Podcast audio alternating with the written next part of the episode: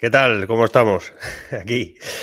Eh, hoy en día semifestivo en Madrid y en algunas comunidades eh, de España. Y la verdad es que, bueno, espero que se esté escuchando bien. Vamos a hacer ahí esos segundicos para que vaya llegando la gente.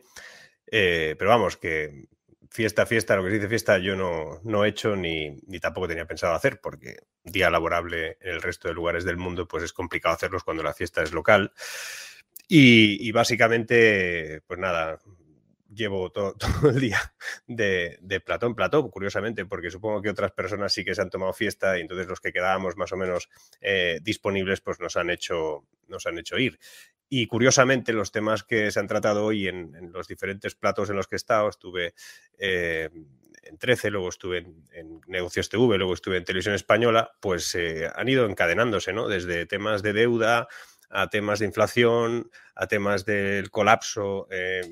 Este caso, pues eh, de los barcos en el puerto de Shanghai, todo eso se ha ido enlazando y bueno, al final pues ha quedado un, contenido curioso que os lo intentaré subir y ponerlo todo, todo seguido, aunque sean tres canales distintos, tres televisiones distintas, para que veáis que más o menos todo se, se dice del mismo modo. Pero bueno, vamos, a, vamos al tema de, del directo habitual, es decir, normalmente los directos, como ya sabéis, lo que hacemos es, eh, primero, suelto unas cuantas noticias eh, de última hora, las que más o menos han ido llegando, alguna reflexión al respecto, y luego pues eh, atiendo a vuestras preguntas, ella ha señalado algunas y las que vayan llegando eh, con el super chat en, en YouTube y con, y con, la referencia específica que aparece de LinkedIn, pues también.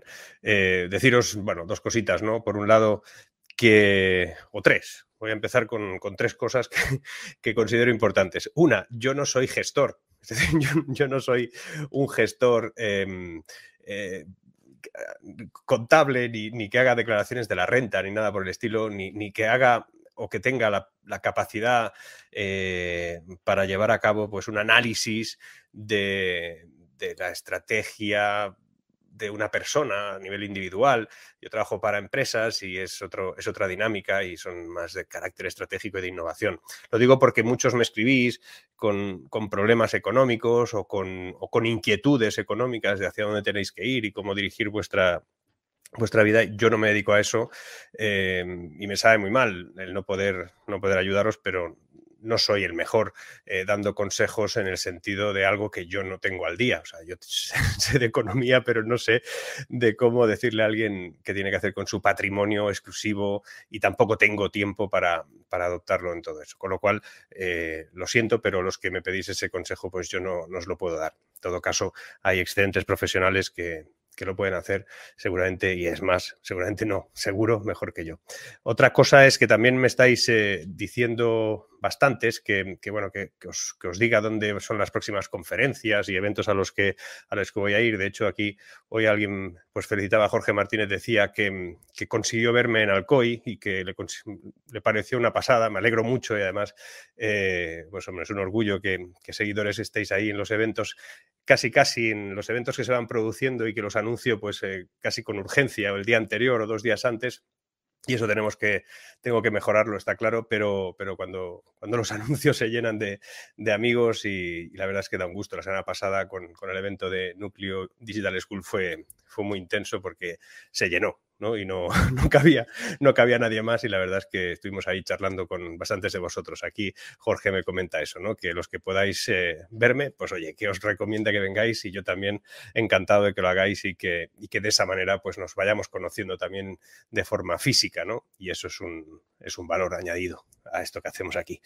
Pero también os quería decir otra cosa y es que aparte de de que os daré esa, esa relación de, bueno, de, de, lugares donde voy a dar conferencias. Algunas son en abierto, no las tengo ahora aquí apuntadas, las pondré en la comunidad o las, las diré en el próximo vídeo. También las suelo poner en LinkedIn y bueno, la agenda un poquito de eventos, pues ahí, ahí vamos a ver si nos podemos ir conociendo y viendo todos en persona, aunque sean segundos fugaces, porque a veces es, es difícil por temas de vuelos y distancias. Vamos a ir a los temas. Los temas de hoy son son interesantes, me los voy a poner aquí porque los tengo en, en, relación. Ha habido una noticia hoy, una noticia que ha salido y que normalmente no se tiene excesivamente en consideración me, y me sorprende que eso, que eso sea así. O sea, me sorprende que no, que no encabece de alguna manera algunos titulares desde el punto de vista económico y es que el PMI manufacturero en España ha marcado mínimos mínimos desde hace mucho tiempo, eh, sigue cayendo. Ahora os diré qué significa eso. De hecho, el PMI eh, manufacturero es eh, digamos, es la actividad de fábrica, ¿no? Que tiene una, economía y en España no deja de caer. Eh, mientras esté por encima de 50 quiere decir que crece, ese indicativo lo tenemos ya en 53,3, que ya está justito, ya pronto, si sigue bajando, indicará que la cosa va para abajo, pero que es que lo, complicado, digamos, o lo preocupante, y es por eso que me, me sorprende que tampoco se haga mucha, mucha indicación a esto, supongo que están ocupados en otros temas, el día, el día de hoy está ocupado fundamentalmente por las escuchas, como sabéis, del presidente y de la ministra de Defensa por parte del software espía Pegasus, y ahí están las cosas, ¿no? Si dices Pegasus tres veces ante un micrófono, igual se te activa todo, pero bueno, en todo caso no, no lo voy a decir más. La cuestión es que ese PMI, es decir, ese, ese PMI manufacturero, ese indicador bajó ya del, del 56,9 en febrero al 54,2 en marzo y ahora pues se nos ha colocado en 53,3, es decir, lleva ya 3 puntos, menos en apenas dos meses. Eso es una caída bastante contundente que va a repercutir, y eso es sí o sí a los crecimientos de este país. ¿no? Si miramos los PMI manufactureros de otros países, de los que hoy, por ejemplo, nos estáis viendo, estamos aquí en contacto todos desde otros lugares del mundo, pues eh, os, invito a que miréis el PMI manufacturero de todos los países donde estáis, porque son indicativos que muestran la fortaleza en el crecimiento que tiene eh, la industria, en este caso manufacturera, y que eh, cuando la comparéis con otros países, pues veréis la capacidad que tiene el país en el que estáis para exportar. En el caso de España, lo que ha caído realmente, o por lo menos lo que no ha crecido de forma sustancial son los nuevos pedidos a esas fábricas. Eh, la producción se reduce de forma eh, importante y sobre todo se estancan las exportaciones. Eso es uno de los elementos por los que se acerca ese, ese tsunami, esa, situación compleja en la que vamos a, estar con el tiempo, ¿no? Y que además hoy vamos a, vamos a comentar aquí porque la cosa no, no es que pinte excesivamente bien. Pero bueno, veo un... Voy a ir comentando a tiempo real algunas cosas, pero bueno, en principio, vamos a ver si puedo quitar aquí. Ahora vamos. Lo que os quería decir también y eso es relevante, y es que cuando hablamos de que se acerca un momento eh, complicado en la economía eh, española, mundial, porque realmente, como he puesto en algún vídeo, esto tiene que ver más con, con, cosas que van a pasar en el futuro próximo en todas partes, a mí me gustaría dejar claro un detalle, porque en la economía todo funciona a una velocidad determinada. Es decir, no hay eh, un crash de, que en dos días se vaya todo a, tomar viento. No es así. En economía hay un, elemento, es el delay que, retrasa los efectos de cualquier eh, situación y esta no es eh, distinta. Con lo cual, de hecho, eso que es una, bueno, es algo terrible, ¿no? De que, de que las situaciones económicas se vayan eh, convirtiendo en catástrofe, a la vez es una ventaja porque nos da tiempo para tomar decisiones o incluso para que nuestros gobernantes hagan algo al respecto, ¿no? Es decir, no es inmediato. Lo que pasa es que lo que está pasando ahora se están acumulando diferentes aspectos y lo más interesante de que estoy percibiendo es que la gran mayoría de los que tendrían que tomar medidas sobre, sobre los hechos, lo que hacen es eh, obviarlos, ¿no? Obviar pues eh, cifras que son absolutamente demenciales, ¿no? O sea, por ejemplo, el hecho de que estemos hablando de un crecimiento del PIB del cuatro y pico, cuatro y poco, cuando, cuando veníamos de una caída del 10,8, pues es, es, sintomático de que todavía haya alguien, y eso pues especialmente la, la ministra de Economía de este país en el que vivo, eh, se le ocurre decir que España va a liderar el crecimiento. Lo he explicado, yo os lo volveré a explicar ¿no? en más vídeos, porque eso de liderar el crecimiento, eh, bueno, si lo miras desde el punto de vista aritmético es cierto, lo que pasa que es que como vienes de tan abajo, pues ese crecimiento es totalmente eh, falaz. Tú no estás creciendo más que nadie, tú es que vienes de mucho más abajo y esa sensación de que, de que, bueno, aritméticamente tu número es mejor, no es exacto y ellos lo saben y trasladar continuamente esa información los eh, Gonzalos de turno y la gente que se pasa los días en, en los medios afines a, sobre todo al gobierno, pues es así, ¿no? Que es, lanzar un optimismo totalmente eh, ilusorio, que además es muy peligroso porque eh, esquiva la situación y sobre todo no muestra la, realidad a la que vamos. ¿no? Además, eh, hay un problema añadido en nuestro país y en muchos, ¿no? y esto sí que va a ser una cosa que se va a ir trasladando de forma transversal, y lo explicaba ayer en un vídeo, que, además el vídeo es curioso, ¿eh? O sea, a veces esto de, las, de los horarios de publicación o de días de publicación a mí me sorprende especialmente cuando haces un vídeo en el que, y os lo digo así, ayer yo le metí mucho trabajo al vídeo que subí, un vídeo que en el que lanzo 25 ideas, 25 propuestas para afrontar un problema laboral futuro, un problema laboral inmediato, ¿no? Un problema laboral que viene y que tiene que ver con que, oye, que es que no hay oferta, en este caso no hay una oferta laboral eh, razonable para la demanda existente. Es decir, y además hay tres millones y pico de parados, en, por ejemplo, en mi país, en España. Y eso em, lanzó un vídeo con 25 propuestas y es uno de los vídeos menos vistos que tengo. o sea, es una cosa que me sorprende especialmente. Eh, igual es que era domingo, era puente o yo qué sé. Pero bueno, os recomiendo echarle un vistazo y espero que ese vídeo pues tenga más repercusión en el futuro a medio plazo, porque sinceramente lo trabajé un poco, le metí ahí toda la, toda la creatividad posible para generar, para generar esas, esas 25 propuestas, ¿no? 25, no 3 ni 4 ni 10, 25 propuestas sobre cómo afrontar el mercado laboral del futuro y qué medidas tomar, entre las que destacaban temas impositivos, temas fiscales, temas sociales, temas educativos, había un poco de todo. Y como os digo, los que no lo hayáis visto, echarle un vistazo que lo pondré ahí en los enlaces o, bueno, simplemente es el anterior, es el vídeo anterior al que ahora mismo estás viendo. Y, sinceramente eh, considero que es muy importante asumir el hecho de que tenemos un futuro laboral que tiene tres asignaciones muy complejas. Está la gran resignación, que también he hablado alguna vez, sobre el gran reinicio, ¿no? esa gran resignación laboral que se está produciendo porque en algunas ocasiones sale más rentable no trabajar que trabajar es así. Y en otras ocasiones, porque trabajar por muy poco, pues tampoco es, eh, tampoco es una cosa que sea eh, agradable. El problema es que está en el modelo productivo de un país que no puede pagar mucho más de lo que realmente eh, paga o porque el mecanismo, el modelo productivo que tiene, pues no es, no es capaz de pagar más. Y por eso, cuando hablamos de cambiar el modelo productivo o el modelo de crecimiento de un país, no lo hacemos porque esté guay eso de, plantear que sea tecnológico, industrial, sino porque cuando una, economía es más compleja, cuando es capaz de generar una tipología eh, de ocupación que es más difícil de ser sustituida, es decir, que tiene mayor valor, pues los sueldos suelen ser más altos. Y si los sueldos son más altos, pues afrontar ese futuro tiene ciertas garantías. Sobre todo porque cuanto más altos son los sueldos, eh, más impuestos se pagan y más cotizaciones, y si toda esa rueda se mantiene, pues bueno, el futuro en teoría está algo más garantizado. Pero eso ahora mismo no es así.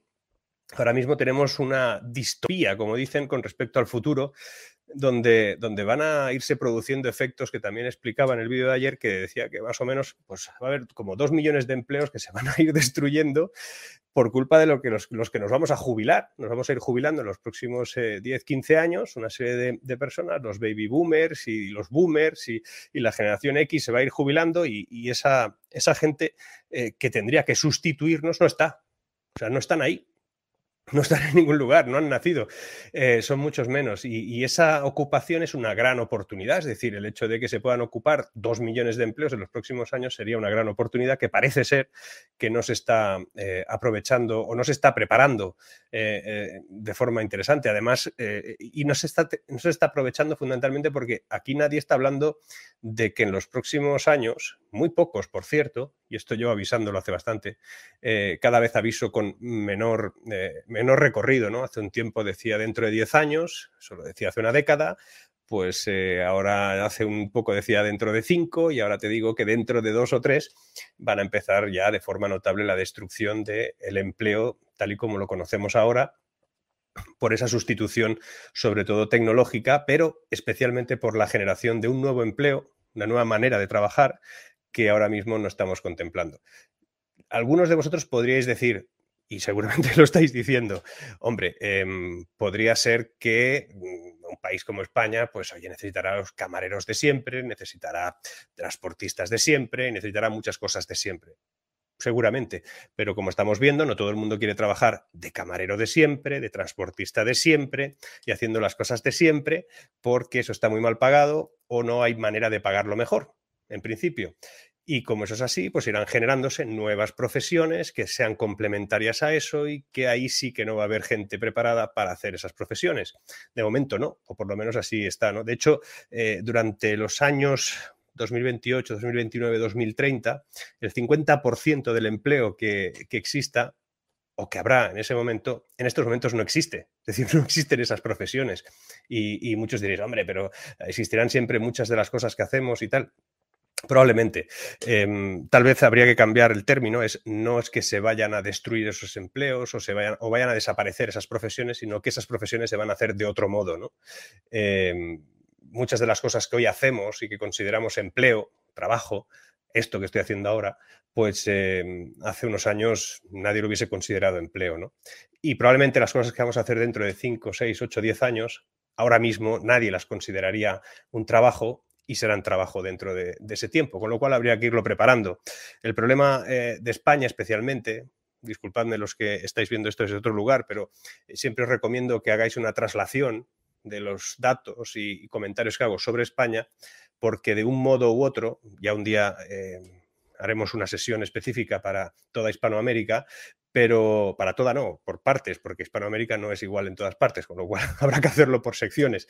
Pero la cuestión es que eh, os puede servir algunos de los elementos que nos suceden a nosotros para que los podáis comprobar por allí. Fijaos que hay un, un factor bastante importante que tiene que ver con la tasa de actividad. La tasa de actividad que tiene, por ejemplo, España eh, ahora mismo no llega ni al 60%, mientras que, por ejemplo, en la Unión Europea está en el 74%. La tasa de actividad más o menos es un índice que mide el nivel de actividad en el empleo de un país y se calcula con el cociente entre la población que es activa y la población en edad de trabajar realmente esa tasa de actividad que está en 60%, cuando, por ejemplo, la media europea es el 74%, quiere decir que aquí hay mucha eh, hay poca intención de trabajar seguramente o, en estos momentos esa tasa nos lo indica así.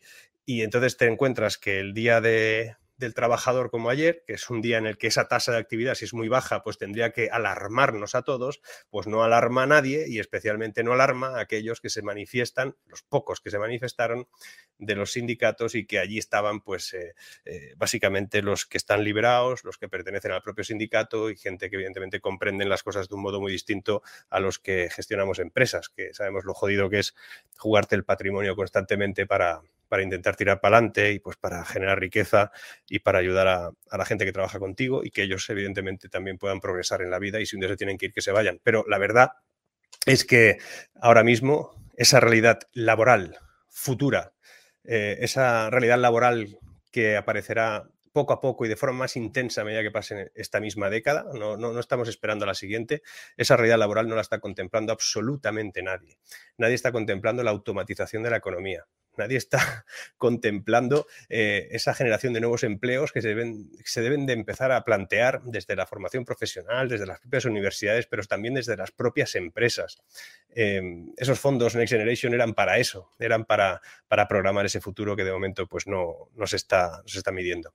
Más noticias que hoy... Eh, estaba viendo y que, y que he ido consultando y que además han aparecido en estos programas de televisión que he estado hoy y es que, por ejemplo, la banca nos dice que espera una subida de la morosidad en junio por el vencimiento de los, de los créditos ICO, aquellos créditos que se dieron durante la pandemia, que se hicieron prórrogas y que incluso pues, se volvieron a, prorrogar por diferentes circunstancias que tienen que ver, pues incluso algunos dicen que por la situación que vivimos del colapso logístico. Bueno, pues resulta que eso también ya lo advertimos, esa morosidad al final, cuando, cuando los eh, créditos ICO em, se dejan de pagar, quien deja de pagarlo no es una persona de la calle, es una empresa. Y si una empresa deja de pagar y se convierte en morosa, y ya hemos dicho alguna vez aquí, y lo, lo habéis comentado vosotros, que el 75% de las empresas de este país, en España, tienen alguna cuota en deuda con la administración pública o con alguna empresa institucional, o tres cuartas partes, pues hombre, pinta bastante complicado. Se van a cerrar bastantes empresas y cuando se cierran empresas se genera desempleo. Pero no os preocupéis porque no vais a ver las cifras de desempleo aumentar porque son muy profesionales los que diseñan eh, el titular con respecto a lo laboral, ¿no? Recordad que siguen insistiendo que en este país no hay empleo temporal ya prácticamente, que ha desaparecido de la noche a la mañana porque ahora se llaman fijos discontinuos y el fijo discontinuo pues resulta que no es un empleo temporal. Y yo sinceramente, lo decía en el vídeo de ayer, yo cuando trazo una línea y esa línea pues eh, que es fija la hago discontinua, yo la veo a veces sí, a veces no, y eso es verla temporal temporalmente. Entonces, a mí esto de los fijos discontinuos me parece una de las mayores eh, eh, sinvergonzonerías que se han hecho desde el punto de vista eh, político en un país. Y me, y, me, preocupa especialmente la escasa capacidad de reacción que tiene la oposición, la gente. O sea, nos tragamos las informaciones de un modo absolutamente preocupante, ¿no? Entonces me preguntaréis, bueno, pero ¿por qué has dicho que viene un tsunami? ¿O por qué has titulado este título de hoy con del vídeo de hoy con la palabra tsunami? Pues básicamente porque viene. Y viene, eh, sabéis que los tsunamis no son una cosa que suceda, que suceda de una manera eh, de golpe. Es decir, primero un terremoto, terremoto que puede que no hayas ni percibido, está en las profundidades del océano, y al cabo de un tiempo pues empiezan a llegar alarmas que nos dicen que parece ser que el mar se está moviendo de una manera determinada y que parece ser que vienen pues eh, olas o grandes, que es una opción, no es el caso, o viene una marea que se va a ir introduciendo y lo va a destruir todo, ¿no? Entonces se parece más a eso, a esto segundo, que a lo primero. Eh, Rubini, Rubini, no sé si sabéis, es, uno de los eh, economistas que anticiparon eh, la crisis financiera del 2007, 2008 y por ahí.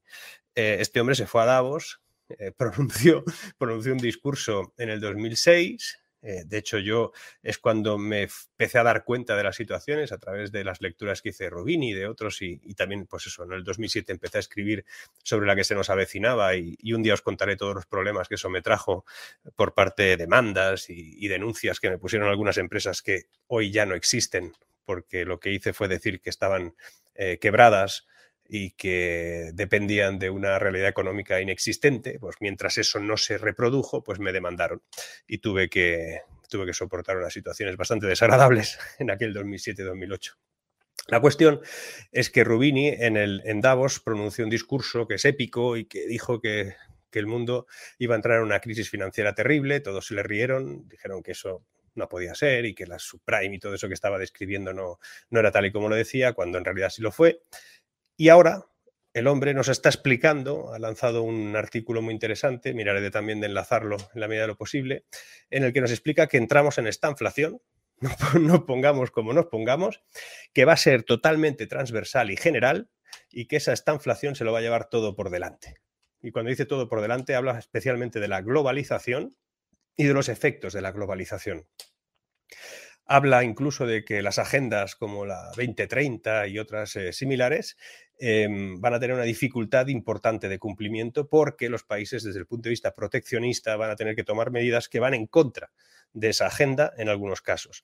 El hombre em, asegura que el tema de la estanflación no va a ser puntual, sino que además va a tener unos picos, ¿no? vamos a tener pequeños crecimientos puros y duros por comparativa aritmética. Eso suele pasar cuando hay caídas o cuando se estanca la economía, pues de vez en cuando hay algún incentivo o algún estímulo que lo, bueno, que hace crecer los crecimientos, pero no demasiado.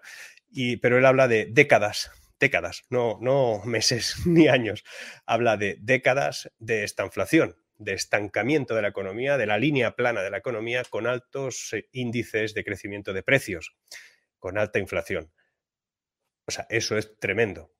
Pero al fin y al cabo, es lo que se esperaba, ¿no? ¿Qué quiere decir? Quiere decir que el mundo es mucho más pobre de lo que, de lo que creemos o de lo que creen. El mundo es mucho más pobre porque depende exclusivamente de un dinero ficticio, de un oro contable, eh, de una deuda inasumible, un 276% del PIB del mundo es lo que se debe. Eso es totalmente irracional. Nadie podría vivir con una deuda del 276% en su vida, ni ninguna empresa, ninguna familia, pero el mundo sí. Eso es lo que nos han dicho.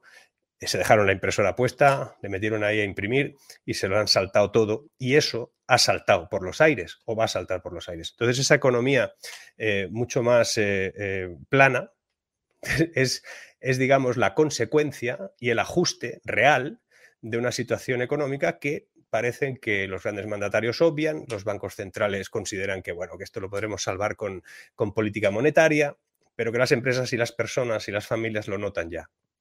Si se estanca la economía y suben los precios, vamos a ir ecualizando, vamos a ir equilibrando la realidad económica a la situación real. Y lo vamos a comprobar en la pérdida del poder adquisitivo en términos muy generales. Si la inflación sigue subiendo y la economía no, los salarios no podrán subir y si suben, subirá más la inflación, con lo cual eh, el poder adquisitivo nunca será capaz de atrapar a la inflación. Nunca. En los próximos años eso no va a pasar. Entonces la situación ahora es cómo salvaguardar de alguna manera eh, o cómo salvarse en la medida de lo posible y en el porcentaje potencialmente posible de la inflación ante un estancamiento de la economía. Eh, os eh, invito a soportar en la mayor medida de lo posible los empleos que tengáis, a formaros, a buscar fórmulas alternativas para incrementar los ingresos, porque no va a haber otra fórmula de, digamos, de arañar parte de esa inflación, aparte de salvaguardarla pues con diferentes compras de activos que sean benévolos con la inflación, pero va a costar.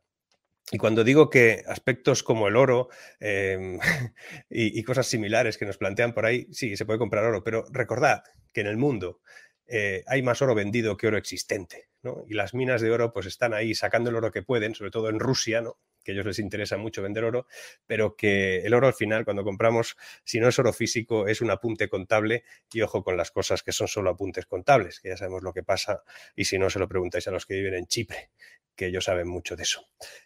Ese es el tsunami que viene, un tsunami que además eh, puede ser de pura emergencia económica para países como el nuestro, como España y algunos de Hispanoamérica, o la mayoría de Hispanoamérica, y algunos más de Europa, ¿eh? Italia, Grecia y Portugal, no os penséis que están muy fuera de todo esto, Bélgica incluso, algunos otros que hay por ahí eh, pueden tener sus problemas, el Reino Unido, tras su Brexit ya veremos cómo gestiona eh, una situación económica de esta inflación, etcétera. los modelos industriales que funcionaban hasta ahora no tienen por qué ser los modelos industriales del futuro inmediato, si no se ha generado innovación, si no se ha, si no se ha generado algo. Con lo cual, me encantaría trasladaros hoy una idea antes de pasar a hablar con vosotros.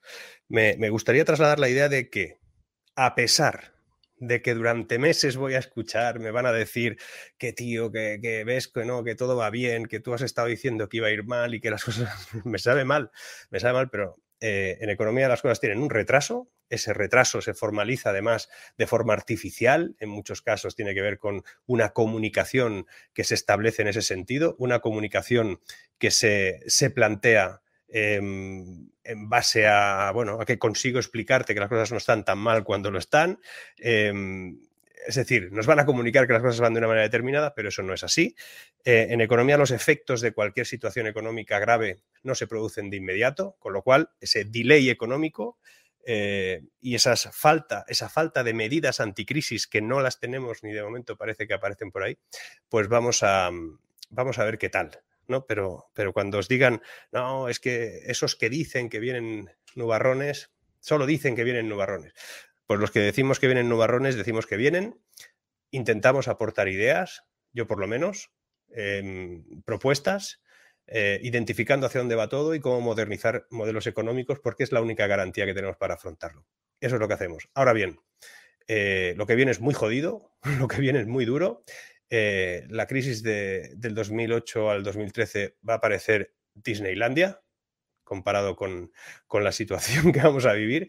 Y el problema es que vamos a vivir la situación de la rana. En el cazo, como sabéis, una situación que básicamente lo que hace es em, calentar poco a poco el agua y tener esa sensación de que las cosas se complican, pero no lo notas. Y eso es lo que, lo que vamos a vivir, que como va a ir tan lento, pues vamos a tener una sensación de que eso eh, no está sucediendo. Pero cuando hagamos el comparativo de cómo estábamos a cómo vamos a estar, lo veremos.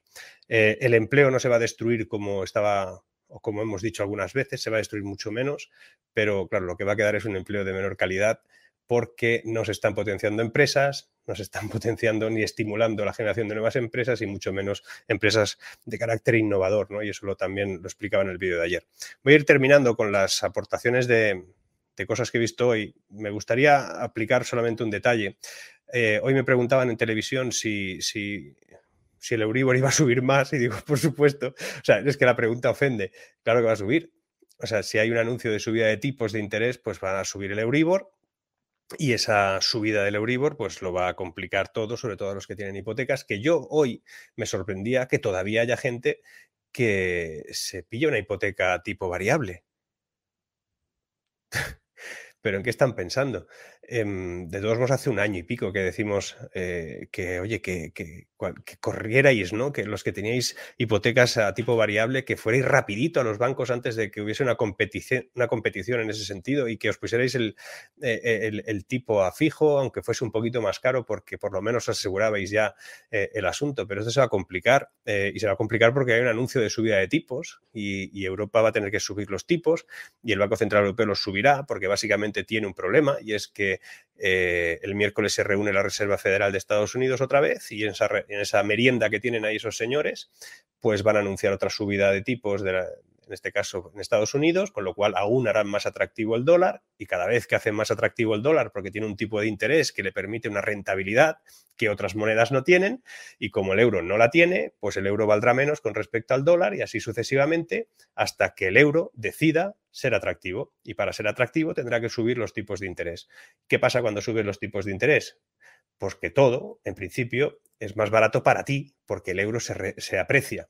Y esa es la situación ahora. Lo que pasa que eso es un freno absoluto a la economía, es un freno de mano total a la economía y en esa están, ¿no? Atrapados totalmente. Esa es la, ese es el eh, otro de, los, eh, de las olas de ese tsunami que viene, ¿no? Resulta que si no suben tipos, la inflación se nos come y se para la economía. Si suben tipos, que ellos dicen que es porque hay una inflación alta, lo que hacen en realidad es superparar la economía y no hay garantía de que los precios mm, bajen seguramente se quedarán en un nivel importante, alto, eh, algo menos que lo que están ahora, y esa es la esta inflación de la que habla, por ejemplo, Rubini.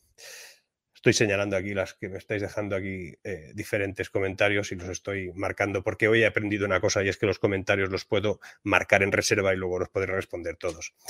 Voy a ir a la parte final de esto. Por cierto, los que estáis preguntando sobre temas del sector inmobiliario, me dicen, oh, es que están subiendo los precios mucho del sector inmobiliario. Pues no, o sea, el sector inmobiliario en España está teniendo un crecimiento anual del 2,1%, los precios, y eso no es, eso está muy por debajo de la inflación, como sabéis, con lo cual, pues no es que sea una subida del otro, o sea, no hay ninguna burbuja ahí, de momento no hay ninguna burbuja, lo que hay ahora es un interés por comprar, especialmente para salvaguardarse de la inflación, es un activo que permite por lo menos pelearse ahí con, incrementos de inflación alta, pero bueno, tampoco os, consideréis que esa es la única solución. Puede serla en algunos casos, ¿eh? no, quisiera, no quisiera irme demasiado. Estoy acabando la media horita que, me concedo para decir cosas y quería hablar de eh, criptos y NFTs, básicamente porque sabéis que el gobierno de España ha dicho que los NFTs se quedarán sin el IVA artístico reducido y van a tributar a tipo general. Es decir, hay una guerra frontal contra los criptoactivos, está declarada ya. Eh, hasta ahora eran insinuaciones, pero ahora ya es, eh, es una guerra absoluta. Em, desde el Banco de España que advierte que el 12% de la población adulta en España eh, poseen criptoactivos y eso podría llevar al riesgo inminente en el sector financiero. dices, bueno, eh, pues eh, ayuda a la gente a formarse, no sé, ayuda a los demás, pero, pero eh, plantear que hay un activo determinado que porque no está regulado por ellos o porque no está en los mercados tradicionales, pues es un, es un riesgo absoluto, pues lo será mientras tú no ayudes a que, a que, eso no sea así, algo desconocido, o por lo menos plantea alguna fórmula intermedia, ¿no? Como han hecho en Portugal, porque em, hay otros activos que tampoco están regulados y que los marca la oferta y la demanda eh, casi casi descentralizada, ¿no? Entre comillas, como son los materiales, las materias primas, los materiales preciosos, etcétera, ¿no? ¿Por qué? ¿Por qué hay que eh, perseguir a los criptoactivos? Simplemente porque pertenecen a un mundo descentralizado donde no hay eh, un poder absoluto que genere decisiones políticas sobre los activos, pues eso entre, entre, nosotros, pues está por, está por ver si, si, lo pueden lograr. Pero en todo caso, NFTs sin el IVA artístico, que es, que es un, IVA reducido, y cuando tú te vendas un NFT no estás vendiendo una acción artística, aunque sea el NFT de un cuadro, aunque sea el NFT de un diseño que has hecho de un gorila. Em, aunque hayas hecho eso, cuando lo estés vendiendo, estás vendiendo un activo no artístico. Ahí te lo dejo y ahí lo tienes, ¿no? Eh, por eso que el Banco de España está en esa guerra. Se olvidan de que en otros lugares muy cercanos a España se están planteando las cosas muy distintas. Por ejemplo, Banif, que es, es el banco, em, el banco que pertenecía al Grupo Santander hace un tiempo, era de banca privada. Este banco en Portugal ahora se llamará Bison Bank y acaba de ser autorizado para ofrecer servicios criptográficos de criptomonedas en Portugal. Sabéis que Portugal está trabajando muy bien en el ámbito de las criptomonedas. Uno de los, eh, uno de los elementos importantes en, Portugal es que las criptomonedas no hay que, o sea, sí, las puedes declarar, pero vamos, no tienes que declarar ningún beneficio sobre ellas. Se considera un activo de atracción eh, en lugar de ser un activo de persecución como en otros países, se considera en Portugal, de momento, mientras no les digan nada, que quien tiene criptomonedas es alguien que está cercano al ámbito tecnológico, que puede ser cercano también al valor innovativo y que cuando eso lo pone en marcha y lo hace en Portugal, se está estimulando el cambio de modelo productivo, el cambio de modelo eh, de gestión y que podría ser que estuviesen dando pasos hacia una economía futura mucho más interesante. Y por eso Portugal está trabajando en ese sentido. Y para terminar, deciros que en el ámbito también de las criptomonedas, pues hay una noticia, ¿no? Y es que la República Centroafricana acaba de eh, convertir en oficial el Bitcoin. Es una moneda de curso legal en la República Centroafricana, siguiendo los pasos de El Salvador y seguramente iniciando los pasos de algunos otros países que poco a poco lo irán haciendo. Sabéis que eh, Honduras lo intentó. Yo tengo mucha relación con Honduras porque trabajo para el Banco Centroamericano de Integración Económica, entonces conozco muy bien eh, el ámbito financiero eh, en Honduras y sé que Honduras tuvo la intención de, de llevar a cabo, de poner el Bitcoin en marcha como moneda de curso legal, pero se encontraron con una visita, supongo, de quien tuviera que venir y les indicó que, oye, que sepas que si tú insistes con esto de convertir el Bitcoin en moneda de curso legal, pues igual el, Banco Mundial o el FMI o alguna de las entidades mundiales a las que les debes pasta, pues eh, igual te ejecutan las deudas o cuando necesites dinero, yo qué sé. Seguramente recibieron alguna visita y al final la idea que se había lanzado al, al público de que iba a ser factible, pues al final no ha sido, ¿no? Y esa es la, situación. Y bueno, vamos a, pasar a responder las cosas que tengo por aquí, que no son pocas. Tengo aquí, a ver, Tania, estoy en espera pero sin desesperar. ¿Qué traerá entre tsunami? ¿Qué traerá este tsunami, supongo, para Latinoamérica? Gracias, Mar, por explicar. Eh, pues traerá em, un delay un delay, es decir, un retraso. Recordad que en Hispanoamérica, a mí me gusta decir Hispanoamérica más que Latinoamérica, eh, porque realmente no sé si estoy tratando con gente que esté en Brasil, con lo cual me gusta hacerlo así y porque creo que nos, hermana más. Pero bueno, en todo caso, eh, siempre he creído que Latinoamérica era un pelines, no, no en una situación como, no sé, eh, no todo el mundo es latino. La cuestión es que, mm, en Latinoamérica o Hispanoamérica, hay un, hay un hecho y es que a vosotros os afecta todo os afecta lo que le pase a Estados Unidos, lo que le pase a, Europa, lo que le pase a China, os afecta a todo. Estáis en el cruce de todas las mierdas. O sea, es una cosa muy preocupante y, realmente, por ejemplo, yo dentro de, unas, de dos semanas me vuelvo para, para América, voy, voy una vez a, la, al mes prácticamente a diferentes países de, Hispanoamérica y, la situación que, que, percibo en los últimos meses es que primero hay una cierta inestabilidad en algunos lugares preocupante que tiene que ver con el incremento de precios que ya siempre habitualmente tenéis, pero que en este caso se está haciendo exponencial, eh, importante y además no suele haber, o esta vez no hay como, como unos em, eh, caminos paralelos para, para poder gestionar, por ejemplo, con dólares esa inflación que tenéis y cosas por el estilo. Me preocupa em, la inestabilidad en vuestros países y el tsunami económico que se avecina a Hispanoamérica, Latinoamérica, tendrá más que ver con la inestabilidad social que con la pérdida de capacidad adquisitiva, que será, pues, evidentemente, el origen de esa consecuencia. En Europa no vamos a tener grandes movidas, por ejemplo, en la calle, pero sin embargo vamos a tener un empobrecimiento general que en nuestro caso no suele repercutir en, demasiados follones callejeros o grandes movilizaciones, sino en intentos de cambios políticos que luego tampoco acaban funcionando para nada. Pero bueno, vamos a ver aquí. Este lo quito y a ver qué más hay aquí.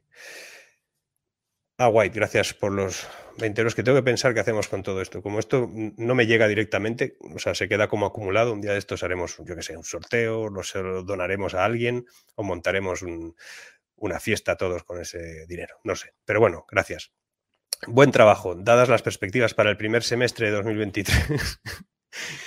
yo hubiese puesto gracias a las buenas perspectivas, ¿no? No, no, ya veo que... Eh, ¿Crees que el precio de la vivienda caiga a finales del 23 o principios del 24? Yo creo sinceramente que eh, no ha crecido, como decía, ha, crecido un 2,1 el incremento de precio de la, de la vivienda, está muy por debajo de la inflación. No creo que vaya a subir mucho más, eh, no creo que haya grandes saltos porque sinceramente el mercado inmobiliario ya no construye como construía antes. Si sube algo es porque hay más demanda que oferta pero esa demanda mm, se va a ajustar a medida que las cosas se compliquen. Hay una demanda exterior, una demanda que viene de fuera y que, pide en gran medida pues esas, eh, viviendas, esas, eh, esa, construcción, sobre todo obra nueva, que se está haciendo pues, en zonas que son atractivas para ellos. Por eso incrementa precios más, por ejemplo, la Costa del Sol y, Madrid Capital, por ahí anda la cosa, ¿no? Pero sinceramente no creo que haya una caída de precios. Esta vez no, yo fui de los que dijo que habría una caída de precios en el 2007 y pues digo, follón que tuve, pero, pero yo creo que ahora no, porque es que no está incrementándose los precios de forma tan... Eh, un 2,1 no, es, eh, no es un incremento de precios real con respecto a una inflación del 9,8 o del 8,4. Es decir, está subiendo menos que la inflación, está repercutiendo en la inflación a la baja, con lo cual de momento no lo veo así. Lo que veo es que, Em, que, si es que no sube mucho, tampoco va a ser un, refugio para la inflación, que, es lo que, es lo que se suele utilizar y por eso tal vez tendríamos ahí alguna cosa. Vamos a ver, tenemos aquí... Muchas gracias, Mervylin Lily Clave o Clave por los cinco brillos, pero no hay pregunta, con lo cual no sé. Ah, bueno, veo que tengo otra pregunta por aquí. De, aprovecho que esta misma persona a ver qué dice. Mar, ya sé que es fuera de temática, pero ¿nos puedes decir por qué llevar gafas azules y siempre y de qué marca son? Bueno, tío. pues estas gafas son azules porque siempre las he llevado azules. Es una historia eh, divertida porque em, yo, el día que me puse mis primeras gafas, cuando ya empecé a no ver bien, pues las primeras que me puse fueron las que me recomendó mi mujer, que decía, ponte estas, que son de madera, que son, que son azules y son, son muy chulas y tal, y era porque la empresa era suya. O sea, la que fabricaba aquellas gafas era de ella. Esa, empresa se la vendió y entonces me quedé ahí, pues un poco que no tenía gafas, eh, aguantaba con las que tenía que eran de madera, azules y tal.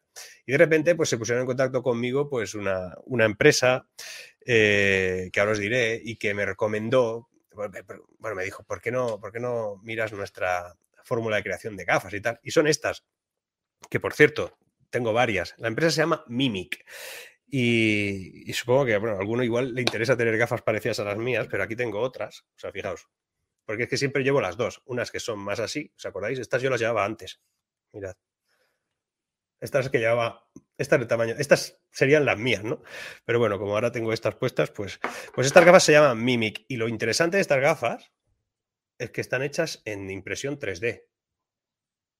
No sé si, si a vosotros esto pero la impresión 3D quiere decir que te miren toda la cabeza, es una cosa genial. O sea, os pondré el enlace porque si alguno quiere tener unas gafas hechas para pues os va a gustar. Porque es, muy curioso, te hacen un escáner de tu cabeza, de tus posiciones de las orejas, de tu visión, de tus ojos, y en impresión 3D, que tiene una serie de modelos, pues te las imprimen en 3D y les ponen los cristálicos y oye, ves de maravilla.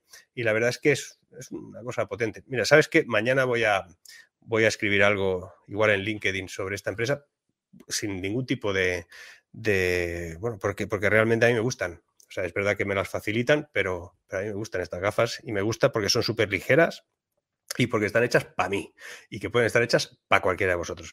Espero, Marvin Lily Clave, que te haya respondido. Igual, igual me he ido por, por pataneras, pero bueno, ahí está. Se llama Mimic y pertenecen al grupo de, creo que de Óptica 2000. A ver, Joan Coll me pregunta, soy, aquí está.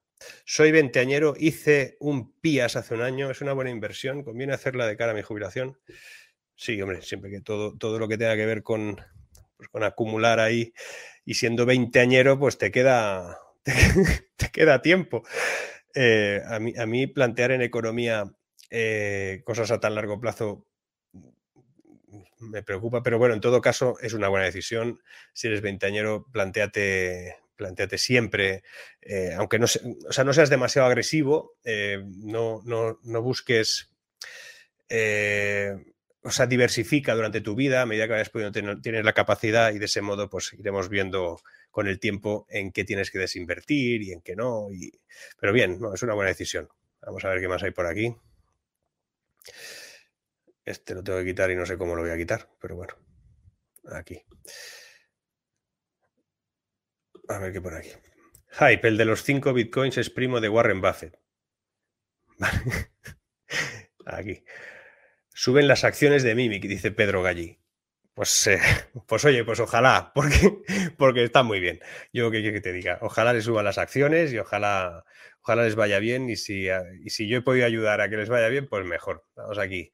¿Cuándo crees que la posición, esto lo dice Francisco Velasco, es uno de los que están, de los casi 400 que hay ahora mismo en LinkedIn, que claro, me veis por YouTube y por LinkedIn y los que, los que y, supongo que no os podéis ahí cruzar unos con otros, pero bueno, eh, es como dos, dos grupillos, ¿no? Pero bueno, Francisco Velasco me pregunta cuándo crees que la posición de gobiernos como el de España pasará a ser más proactiva con los NFTs, por ejemplo, formando parte de los consorcios DAOs, que formen parte de los consorcios. Estás hablando de España. Organization, por supuesto, en vez de tomando el rol proteccionista que estamos viendo. Es que yo no creo que vayan a pertenecer, eh, a menos que haya un cambio absoluto en el planteamiento y sobre todo en los modelos de innovación que parten de la propia administración. Los consorcios, que como sabes, obviamente entiendo que lo sabes, eh, son muy distintos a las blockchains privadas, ¿no? Entonces tienen que, tienen que tener por lo menos algún objetivo tienen que responder a un par o tres de estándares que, permitan que funcione y en ese ámbito, yo sinceramente al gobierno de España actual no lo veo, a los que vengan no lo sé, pero habría que colocar gente en esos, eh, en esos modelos de, gestión pública algo más eh, interesantes y que supieran algo más de lo que, de lo que estamos hablando. Yo no lo veo, ¿eh? no creo que, vaya a cambiar eso. No creo que haya un cambio de posición, por lo menos de momento. Primeramente, porque seguramente no les interesa.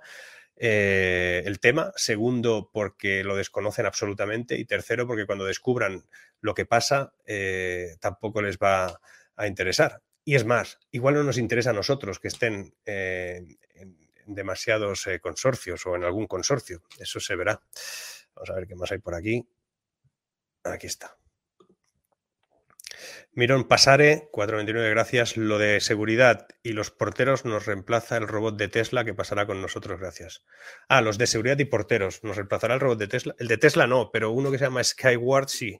Em, y no es que os reemplazará, no os reemplazará. No, no hay, no hay ningún, em, prácticamente no hay ninguna profesión en el que podamos hablar de que un robot va a reemplazar, va a reubicarte o vas a hacer otras cosas. No, no, los robots, la, inteligencia artificial y todo esto no, no, viene a destruir empleo, viene a modificar el que tienes. Y esa es la clave de esta historia. El problema está en que no los que los que tienen que tomar decisiones en ese sentido, los que tienen que, liderar los procesos de cambio. Los cambios ya los hacemos nosotros, pero alguien tiene que liderar o por lo menos proponer medidas que faciliten esos cambios. No, puedes no pueden dejarte que todo lo hagas tú mientras ellos toman decisiones políticas totalmente eh, inconvenientes para el progreso. Entonces, eh, viene un momento, viene una circunstancia y viene un cambio laboral absoluto de automatización de la economía, robotización de la economía, y nadie está preparando eso. Y entonces resulta que los de seguridad y los porteros os encontraréis que un robot os sustituya. Pero en lugar de haber planteado esa, esa modificación laboral en la que tú tendrás que hacer otras cosas, como por ejemplo gestionar ese robot, codirigir ese robot, coordinar ese robot, incluso saber algo con respecto a lo que significa un robot de seguridad, pues resulta que nadie te habrá dicho en lo que te tienes que formar, tendrás que haberlo pensado tú y si no lo has pensado bien te quedarás sin trabajo.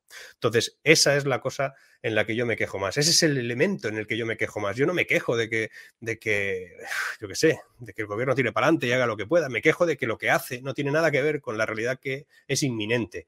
Y que, y que, no todo es solo economía analógica y tradicional, es que hay todo un comportamiento un behavior, que dicen los, los británicos, un, comportamiento de la economía en paralelo que está trabajándose de forma profunda e intensa un cambio que no estamos abordando.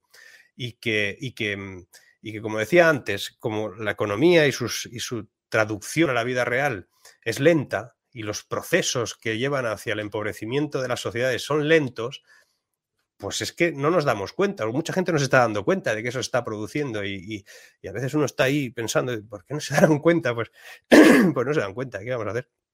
Pero sí, eh, yo lo que te diría, miro en Pasare, es que mm, mires de, de, incorporar formación en el sentido de lo que hay ahora mismo. Y no es el de Tesla, el que el robot de Tesla no es el que va a sustituir a nadie, pero hay empresas en estos momentos tecnológicas, robóticas, que tienen dispositivos que son capaces de vigilar, que vigilan un espacio concreto, que tienen cámaras, sensores y que interpretan lo que puede estar pasando allí. Y hay otras personas que desde algún lugar, a 600 kilómetros o a 200 metros, pero que están controlando ese robot. Mira de formarte en ese sentido, mira de, descubrir qué está sucediendo en tu, en tu ámbito de profesión. Vamos a ver qué más hay por aquí. Aquí tenemos Alguien me dice desde LinkedIn, Oscar Ecos, que leamos Trabajos del futuro de Oppenheimer. Pues claro que sí. Oppenheimer es un gran, es un grande. Tuve lo conocí en, Atlanta hace, hace tiempo. Pero ya que te lees a, Oppenheimer y Trabajos del futuro, léete La era de la humanidad. que lo ha escrito un tío que, que también habla de cosas así, de trabajos del futuro. A ver qué hay por aquí. Rosa, ¿es buen momento para invertir en formación reduciendo horas de trabajo con la que se avecina? ¿Sería para subir de categoría? Sería... Sí.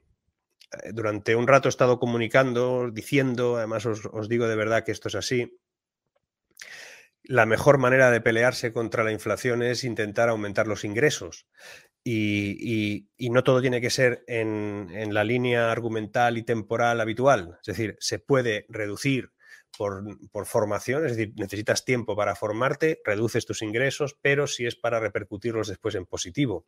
Ahora mismo es más importante que una persona para la que trabajes em, interprete que sabes hacer más cosas dentro de unos meses o de un año o de dos y que por eso tiene que mejorarte eh, el salario o la opción de ganar más dinero de alguna manera, al hecho de que tú lo exijas más adelante porque los precios han subido yo siempre he preferido em, aumentar el salario a alguien por el hecho de que me demuestra que ahora es capaz de hacer más cosas o mejores cosas o hacerlas de forma más eficiente para que la empresa gane más, al hecho de que alguien me pida un aumento salarial simplemente porque los precios están subiendo.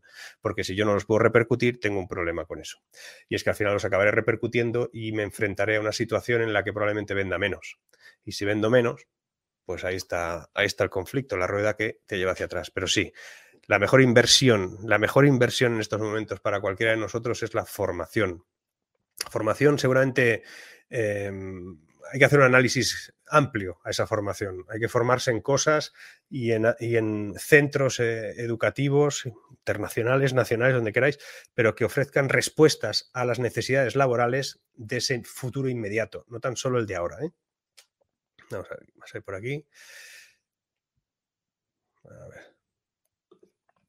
Hostia, qué largo. Santiago Domenech, gracias por ayudarnos a preparar el futuro con transparencia y sinceridad. Solo comentarte que discrepo que la inteligencia artificial solo nos modificará el empleo, ya que por cada empleo que crea la inteligencia artificial destruye siete empleos. Este dato lo publicó Santiago Niño Becerra y creo que está basado en estadísticas oficiales. Pues mira, soy bastante amigo de Santiago Niño Becerra, hemos compartido muchísimo tiempo, de hecho por ahí hay algún vídeo en mi canal que lo entrevisto, cuando ya le dije, oye, pero en esto no, en esto no coincido.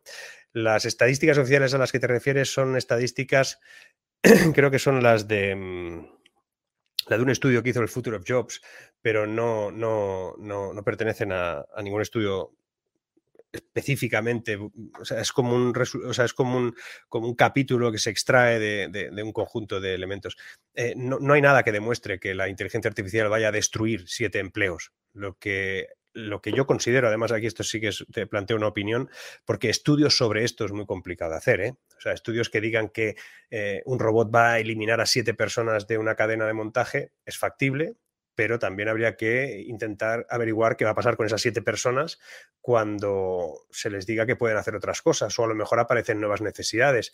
Em, a veces, en muchas ocasiones, se, dice que... Em, o se plantea que la, la ocupación laboral de un, de un, robot exclusivamente es para ubicar el sitio de una persona o de siete, ¿no?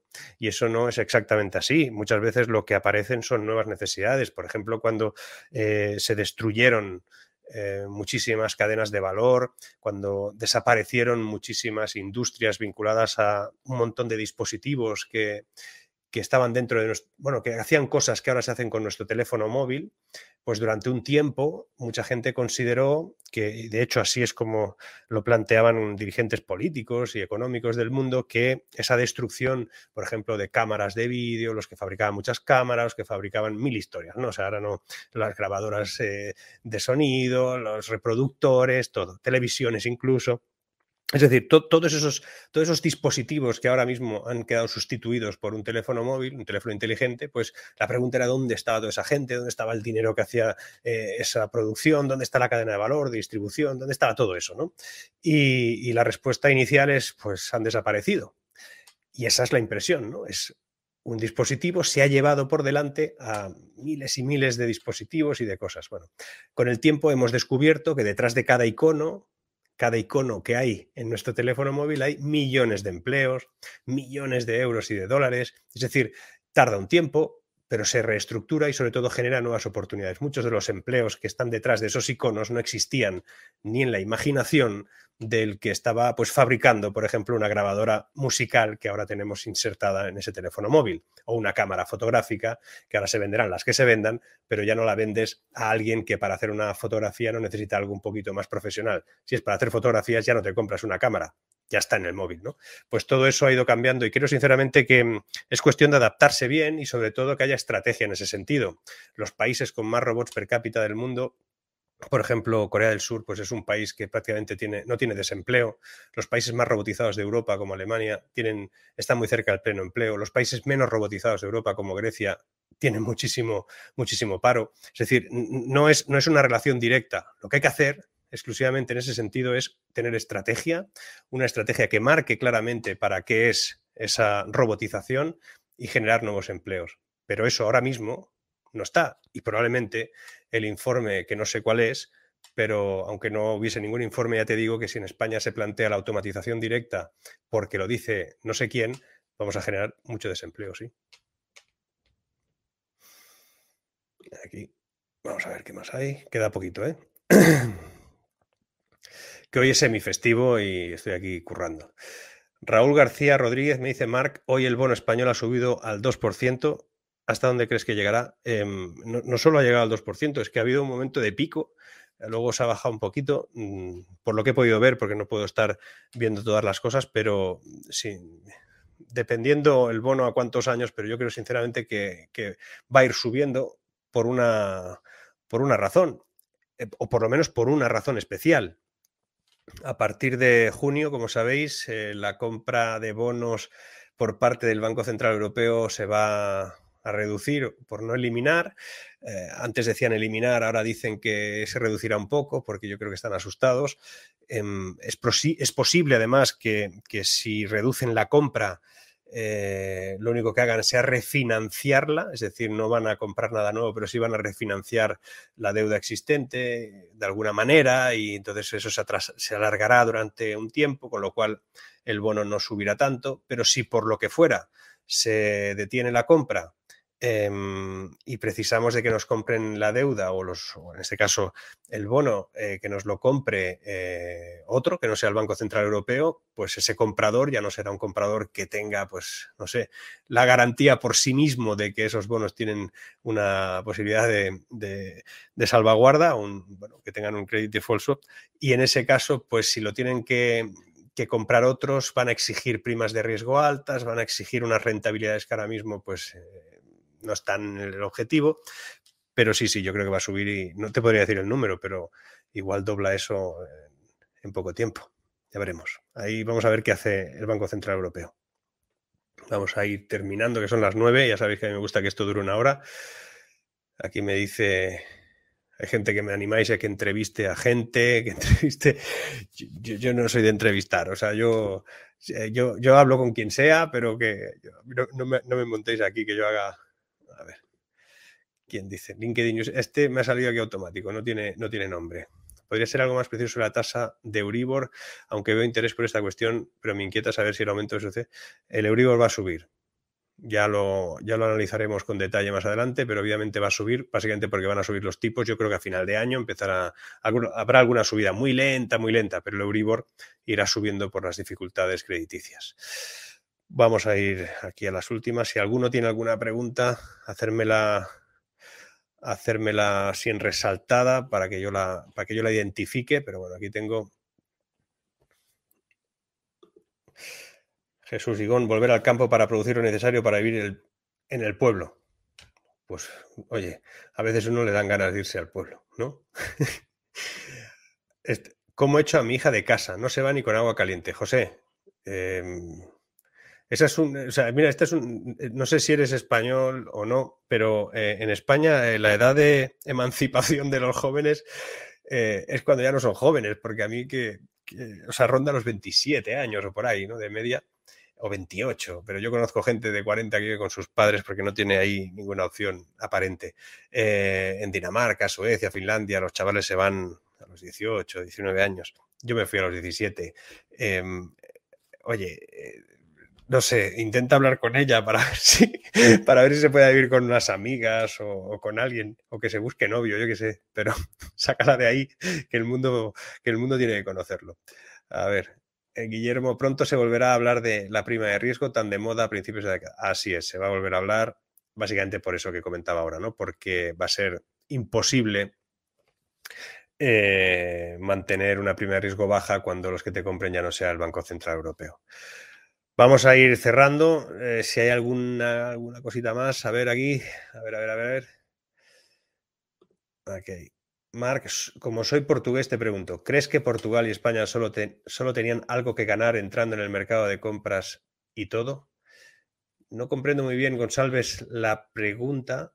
Entiendo que es un mercado de compras... Eh, ah, no, sabría decirte porque no, no comprendo la pregunta, Carlos. En todo caso, lo dejas en los comentarios después y la busco y, si me la aclaras, miro de, respondértela. Pero supongo que es algún mercado de compras eh, propio, común, es decir, que entre nosotros hagamos alguna cosa, pues podría estar bien, pero no lo sé, sinceramente. Aquí, gracias Karim, 9 dólares o 10. Genial. Aquí me dice Mark, ¿tú qué crees mejor, autónomo o asalariado? A ver, ser autónomo es un puto infierno, tío. y asalariado, pues depende cómo, cómo se plantee. Pero sinceramente, eh, yo es que prefiero ser. Eh, yo es una decisión personal, prefiero ser autónomo desde el punto de vista de que puedo hacer más o menos lo que, lo que voy viendo en la vida y porque así puedo ir planteando, pero al final tener una empresa te obliga a ser autónomo, societario, que es mi caso, y, y ahí está. Pero si tienes una buena profesión, un buen salario, tu empleo es, eh, te permite crecer y, te sientes estimulado por eso, pues adelante. ¿no? Pero bueno, que ser autónomo en España, ya te digo. En el vídeo de ayer lo explicaba y, así es, ¿no? Aquí dicen siempre empresario. Yo sí que. Ahí, ahí, siempre empresario. Me vais a, vais a, vamos a ir ya acabando. Voy a acabar con, dos reflexiones que quisiera, quisiera lanzaros. Una, em, sí, que, sí que es importante, eh, y además referente a esto que, acaban de decir, ¿no? Con respecto a ser autónomo, ser asalariado, es trascendental que en un país haya empresas. Si no hay empresas no se genera empleo y si no se genera empleo, pues eh, la pobreza se extiende de una manera mucho más rápida, ¿no? en España, además, hay una, en España especialmente, hay una tendencia natural a, criticar la empresa, ¿no? o, sea, o al empresario. De hecho, lo decía también en el vídeo de ayer, y es curioso que en España, por no llamarte empresario, hay muchos que se llaman emprendedores, como si eso sonase mejor, pero hay un momento en que el emprendedor deja de ser emprendedor y pasa a ser empresario por diferentes razones y, y, características, ¿no? Pero no se le puede llamar emprendedor a alguien que hereda una empresa, por ejemplo. O no se le puede llamar emprendedor a alguien que ya pues eh, tiene unos años de vida su empresa y que ya pues ha crecido y tiene diferentes empleados. Otra cosa es que tú te sientas emprendedor, que eso supongo que es más eh, difuso. Pero sinceramente yo creo que mm, un país que es incapaz de valorar la importancia que tiene la empresa y los empresarios, es un país que está destinado a empobrecerse poco a poco. Es fundamental que en las empresas haya trabajadores, por supuesto, y que esos trabajadores estén estimulados para, para, sentirse capaces de desarrollarse en lo profesional y en lo personal. Y que seguramente si hubiese un planteamiento menos eh, agresivo con respecto a los empresarios y a la empresa y a lo que significa todo ello y que no se les viese como el malo de siempre, porque los hay y los haya y los habrá siempre. Habrá empresarios que serán eh, cabrones, ¿no? Pero, eh, pero habrá otros, que, muchísimos que no, la gran mayoría no. Igual que hay muchos trabajadores que son increíbles y también habrá unos cuantos que también sean eso que acabo de decir y que no debería haber dicho. Pero en todo caso, un país que es incapaz de identificar el valor que tiene el montar empresas es un país que está em, destinado al fracaso como país. Eh, mientras que, fijaos, cuando se produjo la crisis del 2007, 2008, 2009 hasta el 2013, que aquí duró, en España duró hasta el 2013, en otros países duró algo menos, bastante menos, y por eso cuando hablamos de que nuestra crisis de la pandemia se va a llevar por delante la economía porque se va a alargar dos años más que el resto de Europa, es porque aquí normalmente pasa eso, porque aquí montar una empresa es un drama, porque aquí generar empleo es un drama, porque aquí pagar el empleo y todos los eh, elementos eh, que tienen que ver con, con los costes sociales son un drama y que aquí la presión fiscal es muy alta en algunos ámbitos, sobre todo por impuestos derivados y no tanto por lo que tiene que ver con el impuesto directo. Pero esos impuestos derivados afectan. Entonces, lo que quería decir es que un país que es incapaz de identificar eso es un país que está destinado al fracaso. Cuando en 2007, 2008, 2009 quebró Lehman Brothers, quebró la economía americana en gran medida, el sistema financiero americano entró en colapso, eh, y se nos tradujo a todos, a todo el mundo, todo eso, que os recomiendo leer.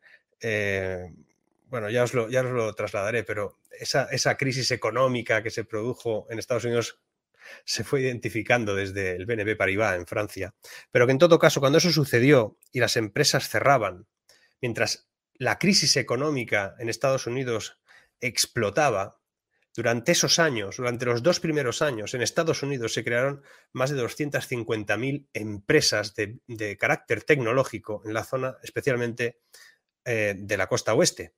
250.000 empresas cuando todo se desmoronaba. ¿Sabéis lo que pasó en Europa mientras todo se desmoronaba? Que se destruyeron 250.000 empresas. Nada más. O sea, no se crearon nuevas empresas. Nadie pensó en montar empresas para salir, para salir adelante del agujero en el que estábamos. Y eso es el problema que tenemos en Europa, una Europa vieja, una Europa cansina, gobernada por, por gente bastante inservible, que sobre todo suelen ser gente que se les ha premiado para ir a Europa porque fueron muy buenos en la genuflexión o porque ya eran inservibles en sus países o porque ya su carrera política en el, en el ámbito local había desaparecido. Entonces, como estamos gobernados por esa gente, muy poco agresiva, muy, muy incapaz de, arriesgar nada o de afrontar con ideas nuevas el futuro, pues así estamos, ¿no? Mientras que en otros países eso lo han afrontado de otra manera. No es que ahora Estados Unidos sea ejemplo de nada, pero así son. Para terminar, os digo que un país que no confía en la empresa es imposible que genere empleo. Un país que en todo caso, en la media, cuando se genera empleo, tiene que ver fundamentalmente con que se ha generado empleo público, está destinado al desastre. Y el vídeo de hoy tenía ese punto de ese punto de que decía tsunami económico a la vista, pues el tsunami económico a la vista no es un crash, no es algo que se va a producir mañana mismo. Se va a producir muy poco a poco, en oleadas, en ráfagas, y que en gran medida eso es una ventaja para algunos. Vamos a poder ir identificando cómo viene eso y cómo lo podemos salvaguardar. Hasta aquí el directo de hoy, espero que os haya gustado. Nos vemos mañana ya en un vídeo tradicional. Gracias a todos.